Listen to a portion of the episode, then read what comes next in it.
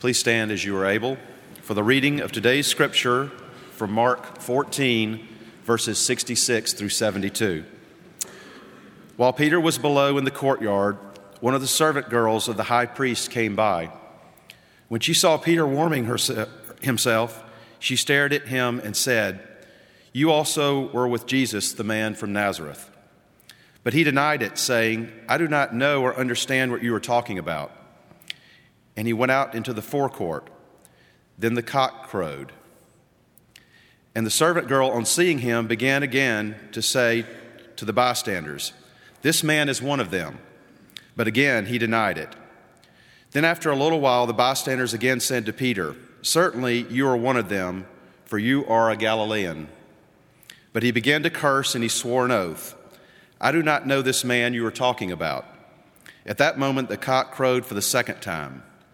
Then Peter remembered that Jesus had said to him, Before the cock crows twice, you will deny me three times. And he broke down and wept. This is the word of God for the people of God.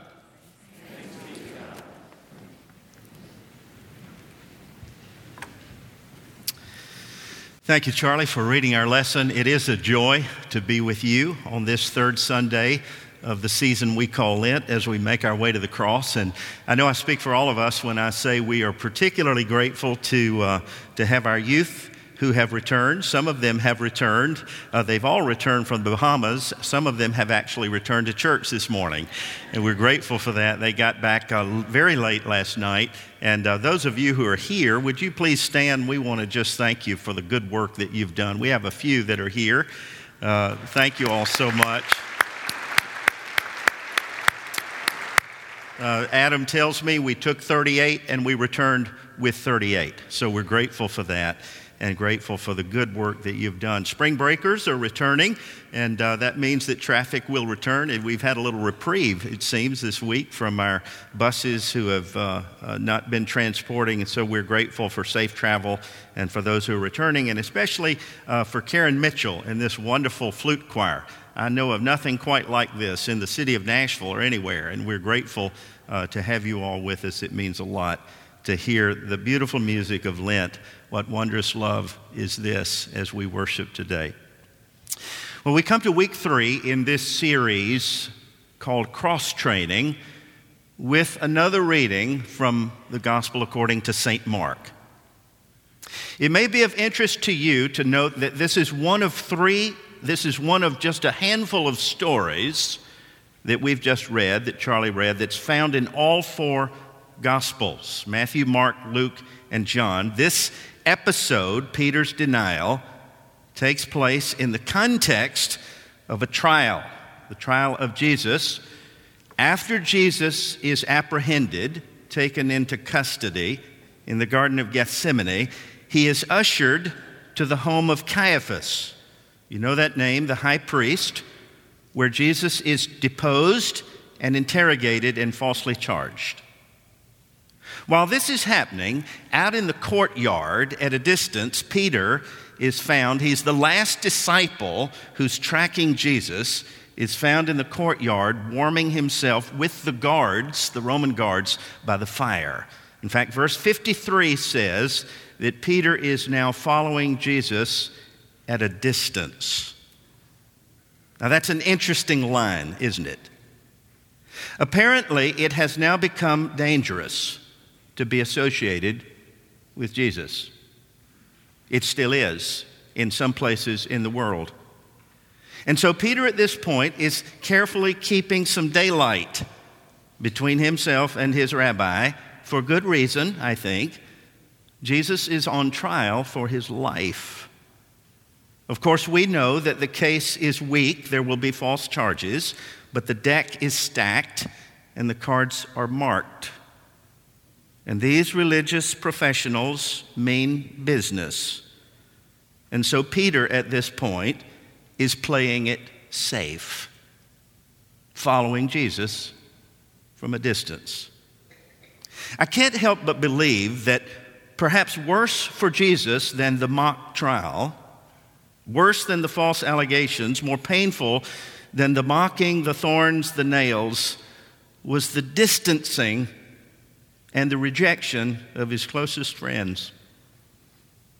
I was reading recently the work of Dr. Matthew Lieberman, doctor, medical doctor, researcher, who is actually a neuroscientist, who's written a book called Social. It's interesting, the subtitle Why Our Brains Are Wired to Connect. Dr. Lieberman has done significant research on the pain of social rejection.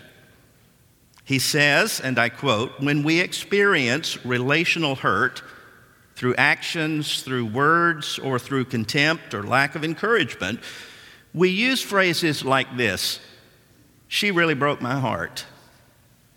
He hurt my feelings. I feel like I got punched in the gut. And so Dr. Lieberman, observing these comments, decided to study the effects on the brain of the pain of rejection. And one of his tests that I find very interesting involved doing a brain scan on people while they played an internet video game called Cyberball. And here's the way the test worked in the game, three people, a human subject, that is, and two computerized players, toss a ball back and forth, one to each other. At the beginning of the game, all three players pass the ball to one another in turn, in sequence. Everybody is participating. But at a given point, the two computerized players cut the human subject out of the game. They toss the ball to each other, and even though it's just a game and the subject knows that, and that it has no bearing whatsoever on real life, the subject becomes frustrated he begins to register distress, brainwaves. It's fascinating, says Lieberman, how the brain processes rejection. To the brain, he says, social pain feels a lot like physical pain. For example, a broken heart can feel as intensely as a broken leg. And so Dr. Lieberman concludes that when looking at the brain scans side by side, without knowing which is an analysis of physical pain and which is social pain, he says it is difficult to tell the difference. In layman's terms, what he's saying is when we experience threats to our social connections, bonds, and families, the brain responds in much the same way that it does to physical pain. Now, if that be true, then I think it might be safe to say, in the context of this reading, that worse than the physical angst of crucifixion, worse than the thorns and nails, is the emotional distress of being distant from those you love. And so it was with Peter. Peter is now at arm's length following Jesus from a distance. Now, if you know Peter in the rest of the story in the Gospels, Peter's a big talker. He, he, he was the first to confess Jesus as Messiah at Caesarea. A short time before the trial in Caiaphas' house, when told by Jesus that he would deny, how did he respond? With great bravado. I will never forsake you. I've learned never to say never. I will never forsake you, he said, even if all the others do. I will never leave you in the lurch. Even if everybody deserts you, I will never leave you. I will never abandon you. But he did. It's easy to make promises when things are going our way, but it's very difficult to keep them when the chips are down. Peter's biggest problem is sometimes ours. He was a little overconfident. You know what it means to be overconfident. I'm, I'm a little bit unsure of people who are too sure about themselves, aren't you? Here's one of my favorite overconfident pictures here. That reminds me of Simon Peter. His eyes are bigger than his strength. And who was it that said, overconfidence is the most dangerous form of carelessness? Overconfidence is the most dangerous form of carelessness. By the way, that's a quote from Star Wars, if you didn't know. And so here we are, this third Sunday of Lent, in the shadow of a cross, and with the big fisherman, fear apprehends his heart, just takes over. In fact, three times, isn't it interesting, the number three? Everything happens in threes here. Jesus predicts three times a cross, three times Peter denies. The first time, he is confronted by a servant girl of the high priest, and he pleads ignorance. I don't know who you're talking about, he said. A second time, he denies any and all association with Jesus. And finally, the third time, he actually takes an oath. He invokes a curse on himself, if you can imagine. So help me God, he says, if I have any knowledge of this man, may I be struck down. And suddenly, Peter, the rock, becomes Simon, the sand, following at a distance. It's important to note, I think, push the pause button for a moment that the people to whom Mark is writing, second generational Christians, 20, 30 years after the fact, the people that Mark is writing, Roman Christians, are facing in their own lives similar circumstances. In fact, many of them are facing hardship and persecution because of their faith in Jesus. And consequently, what's happening is because of persecution, some are retracting their confession. In the church community, those who have remained true to Jesus are now questioning whether they should let these traitors, these deniers, back into the fold. And to answer the question, Mark reminds them that the leader of the church blew it. But that wasn't the end of him. He would later be restored, he would be recalled, reconciled. So, this story for them and for us is a word both of warning and compassion. When you read the rest of the story, to me, the key to Peter's turnaround is his response to his failure. After his rejection, the cock crows, and he instantly remembers Jesus' prediction before the cock crows twice, you're going to deny me three times. And notice in Mark's gospel, everything during Holy Week that Jesus said would happen happens. So when Peter hears the rooster crow, what does he do? He breaks down and weeps. Tears of grief, tears of remorse. It's interesting, I'm reminded of what Paul said in 2 Corinthians 7, verse 10. He said this Godly grief produces a repentance that leads to salvation and brings no regret. Casey, I was reminded of this as you were praying, a high priestly prayer of rep- repentance, that this text reminds me of the church's need to confess. This text reminds me of my own need to confess, and I realized this week that if I spent as much time on my knees confessing my sin as I do rationalizing my sin, the world would be a better place. Have you ever wept because of your own sin? It's intriguing to me that Mark's gospel, more than any of the others, seems to highlight the failure of the disciples the flaws.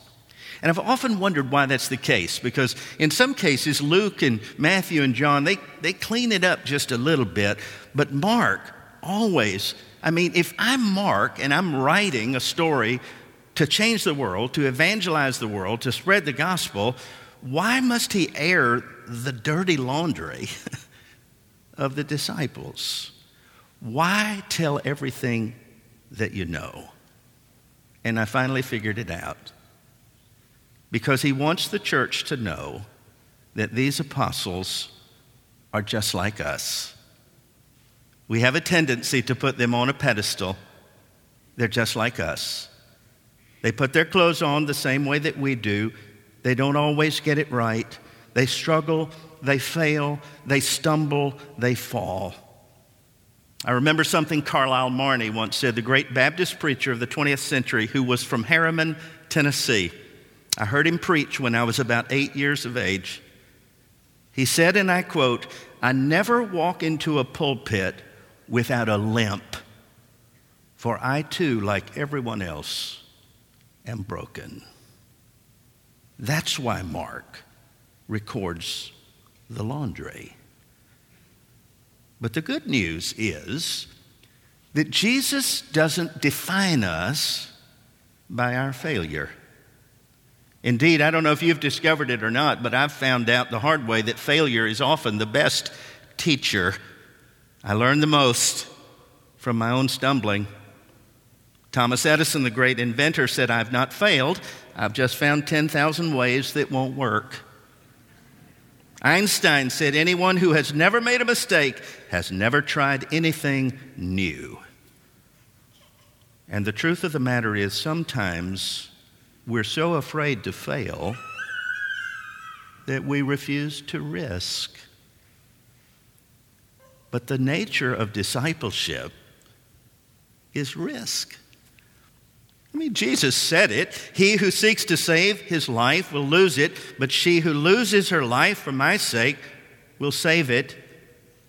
And besides, what's the point of life if you don't attempt something remarkable? Anything that I've ever done that was of any consequence initially scared me to death. When I felt the call of Jesus, I didn't run to it, I ran from it. It scared me to death. And apart from the power and the presence of the Holy Spirit, you cannot do what Jesus is asking you to do. But equipped with that kind of power, all things are possible. Failure is not the end of the story for Peter any more than it is for me or for you. On Easter Day, after the debacle at Golgotha, you remember the women come to the tomb to anoint the body, to have the funeral, but there isn't anybody, and you can't have a funeral without the remains. And suddenly, an angel, a messenger dressed in white, appears to the women, and they're alarmed. That's an understatement. They're scared to death. And the angel says, don't be afraid. You're looking for Jesus of Nazareth who was crucified. There's no denial of that. But he isn't here, he's risen. And then this mysterious messenger gives the women an errand to run. I love this. Go tell his disciples and Peter that he'll meet them in Galilee. Now, why on earth would you single out Peter? Now, if I'm Peter and I get this news, this is not good news to me. I mean, can you imagine the women relaying this message? Guys, behind their barricade of guilt and fear, Jesus is alive and well, and he's going to meet you in Galilee. And by the way, he said he is especially looking forward to seeing you, Peter. Now, if I'm Peter, I'm thinking, uh oh, this is not good. Jesus is calling me out. It's like on Wednesday morning at Bible study. When the hour is over and Bishop Spain says, Peace be with you, go on your way, be a faithful witness. By the way, Ron, you stick around. I need to talk to you. That may not be good news for Ron. By the way, and Peter, what's he going to do? Put him in his place? Sock it to the big fisherman? No, that's not Jesus. He's not, he's not calling him to revile him, he's calling to reconcile him, to give him a do over, to give him another chance. One translation says, Go tell his disciples and even Peter, especially Peter. In fact, try putting your name in that sentence. Go tell his disciples even Davis, even Toy, even Casey, especially Charlie. even James. Baseball season begins this week. Anybody excited about that? I am. I'm elated. I played as a boy. I was a catcher. Uh, like being a preacher, you're in on every play. I love baseball. My hero growing up was Henry Aaron. He still is. I had no idea what he went through during his time until later. But as a seven year old boy on Crest Ridge Drive, throwing a tennis ball up against the steps with a glove in my hand, listening to Milo Hamilton call the play by play, I think I learned more about preaching from listening to Milo Hamilton than anybody else. I'm a lifetime baseball fan. I'm a trivia guy too, and so if you want to go to lunch and talk baseball, I can do it with the best, or as my wife says, with the worst. One of the major league players from old days that I've always felt sorry for is an outfielder whose name is Fred Snodgrass. Here's a little trivia for you. Fred played for the New York Giants when New York had the Giants from 1910 to 1913. This young man played three World Series championships during those years, and his team lost every series. He was among the, the league's greatest outfielders at the time, but he is remembered for one thing one thing. In the 10th inning of the deciding game in the 1912 series, he dropped a routine fly ball that put the tying runner on second base, which ultimately led to defeat.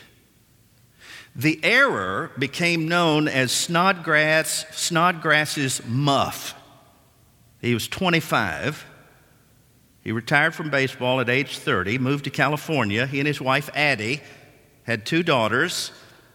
Fred Snodgrass became a successful banker, a popular city councilman, and was even elected mayor in Oxnard, which is the largest, largest city in Ventura County in California. He died on April the 5th, 1974. His obituary was headlined in the New York Times, and this is what it said Fred Snodgrass, 86, dead, ball player, muffed 1912 fly ball. That's all I got. How's that for an epitaph? 61 years after the error, still defined by one mistake, by a dropped ball. And so it is with the world that we live in but not with God. God never defines a person by his or her failure. He redefines you by his grace. And so it was with Peter. I wonder what Peter's epitaph would have been. I wonder if he got a, a line in the Jerusalem Gazette. Maybe he did. Maybe it said this Simon Peter, dead, muffed apostle, dropped the ball in Caiaphas's courtyard. He did drop the ball. But that's not how life is defined. He made a mistake. He wasn't a mistake. And Jesus just redefined his life by grace something happened to Simon. In all that fear, in all that following at a distance on the third day, something happened. This teacher, this rabbi that he loved so much, came back. This Christ from whom he had distanced himself bridged the gap to Simon. And he revealed himself and redefined Peter's life. By the way, the last thing that we know about Peter is that he took up the cross. After Easter Day, he was never quite the same man, no longer a distant follower. Now he followed Jesus so closely that he gave his life for his rabbi in the same way as his rabbi with one exception. He asked to be crucified upside down because he said, I'm unworthy to die as Jesus died. And sand became rock. Again, redefined by grace. And there's nothing trivial about that. It's called cross training. And that man learned from the best, and even his failure became his victory. Upon that cross of Jesus, mine eye at times can see the very dying form of one who suffered there for me. And from my stricken heart with tears, two wonders I confess the wonders of redeeming love and my unworthiness. Cross training. When you follow this man closely, you will come to a point where you will say, as did St. Bernard of Clairvaux, What language shall I borrow? To thank thee, dearest friend, for this thy dying sorrow, thy pity without end. Oh, make me thine forever. And should I fainting be, Lord, let me never, never outlive my love for thee. Peter never did. I hope you don't.